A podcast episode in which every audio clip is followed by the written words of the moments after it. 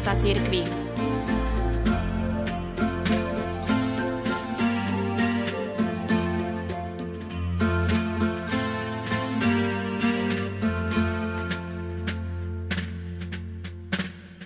Pred pár týždňami vyšla publikácia o svetom otcovi Benediktovi XVI s názvom Benediktov odkaz. Ide o akési kompendium životopisu Jozefa Ratzingera, pápeža Benedikta XVI, ktorého autorom je Peter Zewald.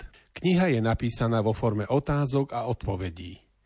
Benediktov odkaz je podľa autora knihy kompendium pre čitateľov, ktorí chcú poznať osobu a význam nemeckého pápeža. Pre neho, hoci je žurnalista, bola výzvo vybrať a sprostredkovať veci viery z hľadiska chápania viery, a to vo forme, ktorej sa rozumie a je aj napínava. Teológovia sú nevyhnutní, ak naozaj robia takú teológiu, ktorá podáva Božie slovo v jazyku a z pohľadu poznatkov sveta, ale verne náuke cirkvy. Dnes sa tisnú do verejnosti väčšinou teológovia, ktorí vidia kresťanské tajomstvo iba ako akademický projekt, ktorý nemá nič dočinenia so životom. Ratzinger svojich študentov pre tajomstva a pravdu viery oduševnil, uviedol Zewald, pre ktorého bol Benedikt XVI učiteľom smerom do cirkvy. Pre neho osobne tvorí zosnulý pápež také bohatstvo, že nevie skončiť nad tým žasnúť. Nad jeho radikálnou intelektuálnou úprimnosťou, nad jeho európskym myslením, nad jeho katechézou. V pamäti mu zostali priam vytesané jeho slova.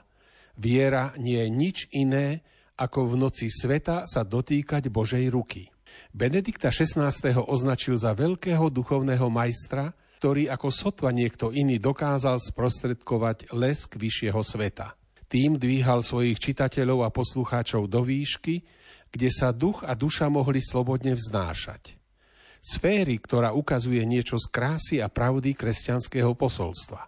V protiklade k mnohým profesorom sa Ratzinger staval do prúdu historickej cirkvi a nie bezohľadne proti nej. U neho ste si mohli byť istí, že to, čo hovorí, je možno nepríjemné, ale spolahlivo to zodpovedá posolstvu Evanielia, náuke cirkevných odcov a skúsenostiam 2000-ročnej tradície cirkvy. Kto Ratzingera číta, ten sa nepýta, akú my chceme mať církev, ale ako ju chce mať on, Ježiš.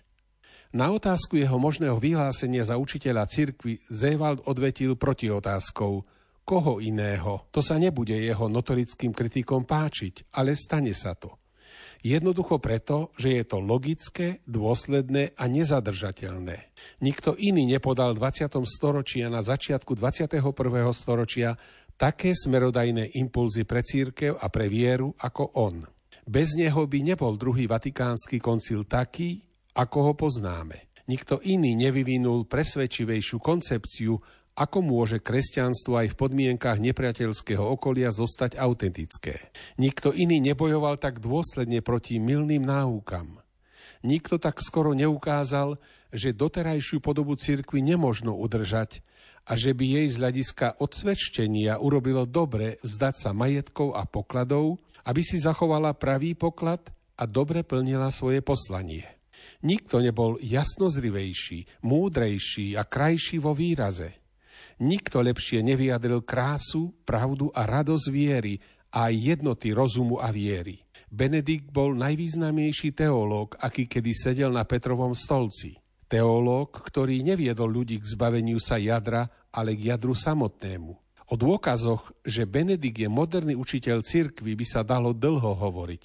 Už len jeho neuveriteľne do hĺbky siahajúca trilógia o Kristovi, Ježiš Nazarecký, ako prvého pápeža vôbec, je nenahraditeľným dedictvom. U Benedikta XVI. sa rozlišujú duchovia. Tu sa oddelujú plevy od pšenice, obrazne povedané, Reformné procesy sú vždy potrebné, ale vidíme tiež, že všade, kde musí Ratzinger zostať vonku pred dverami, vládne vzrušené kotkodákanie a neplodné hašterenie. A všade tam, kde ho pustia dnu, sa niečo hýbe. Ukážu sa pramene, ktoré potrebujeme, aby sme duchovne nezakrpateli. Veriaci Boží ľud podľa Petra Zévalda otázku vyhlásenia nového učiteľa cirkvi už dávno odhlasoval, keď vyhlásil, že Ako najčítanejší teológ novej doby s miliónovými nákladmi kníh po celej Zemeguli je Benedikt XVI de facto už aj tak učiteľom cirkvi modernej doby. On nenadvezoval na svet, ale na vnútornú revitalizáciu kresťanstva od jeho koreňov. Po celej Zemeguli sa po jeho smrti koná priam záplava sympózií, konferencií, katechéz, modlitbových stretnutí, ktoré sa všetky zaoberajú Benediktovým odkazom. A sú aj mnohé iniciatívy, mnohí kňazi, misionársky laici, pre ktorých Benedikt predstavuje istý druh Mojžiša našej doby, ktorý ukazuje cestu cez púšť. Na otázku, ako vnímal dobu umierania a rozlúčky s pápežom Benediktom XVI, Peter Zewald odpovedal. Boli správa, že tento nádherný človek už nie je medzi nami. On sám už dávno túžil po odchode domov a presne vedel, kam tá cesta vedie – ak má členstvo v cirkvi vôbec nejaký význam, tak len ten, že nám dáva väčší život a tým vôbec to najsprávnejšie, pravý život. Všetko ostatné je druhoradé. Bolo mi ľúto hľadieť na to, čo všetko musel ešte vydržať. Nie len neslýchané útoky na neho, aj pokus úplne ho vyradiť tým, že ho obvinili zo zodpovednosti za sexuálne zneužívanie v jeho arcidiecéze. Odborníci ale boli jednotní v tom, že práve Ratzinger ako prefekt a ako pápež urovnal cestu boja proti tomuto zločinu. Ale boli tu aj mnohé jeho zdravotné problémy. On sa však na to nikdy nesťažoval. Verejnosť ani len netušila, že pri nástupe do úradu pápeža bol na ľavé oko slepý, ani že mal už od čias ako študent bolesti hlavy, že potreboval kardiostimulátor, že si celé noci lámal hlavu, ako zvládnuť svoje úlohy, a tak potreboval stále silnejšie lieky na spanie. Z toho hľadiska som bol aj vďačný, že 31. decembra mu bola daná hodina prechodu na druhý svet, v deň Silvestra, ktorý bude teraz vždy spojený aj s pápežom Benediktom. Za najzácnejšiu spomienku na pápeža Benedikta Peter Zévald označil jeho srdečnosť, jeho jednoduchosť, jeho humor, jeho odvahu a jeho priamočiarú líniu. Tým vyťahol náuku zo zlyhania cirkvy v dobe nacizmu. Pre neho bolo jasné, už nikdy nejaké prispôsobovanie sa duchu doby, požiadavkám zmanipulovanej masy, pričom sa pravda vždy prevalcuje. Jozef Ratzinger po celý svoj život vieru odvážne vyznával, radosne veril a zapálenie miloval. Čo možno o nasledovateli Krista väčšie povedať? Na našom poslednom stretnutí 15. oktobra 2022 som sa Benedikta XVI. opýtal Pápa Benedetto, čo vás utešuje? Jeho odpoveď znela to, že Boh drží stále všetko v rukách.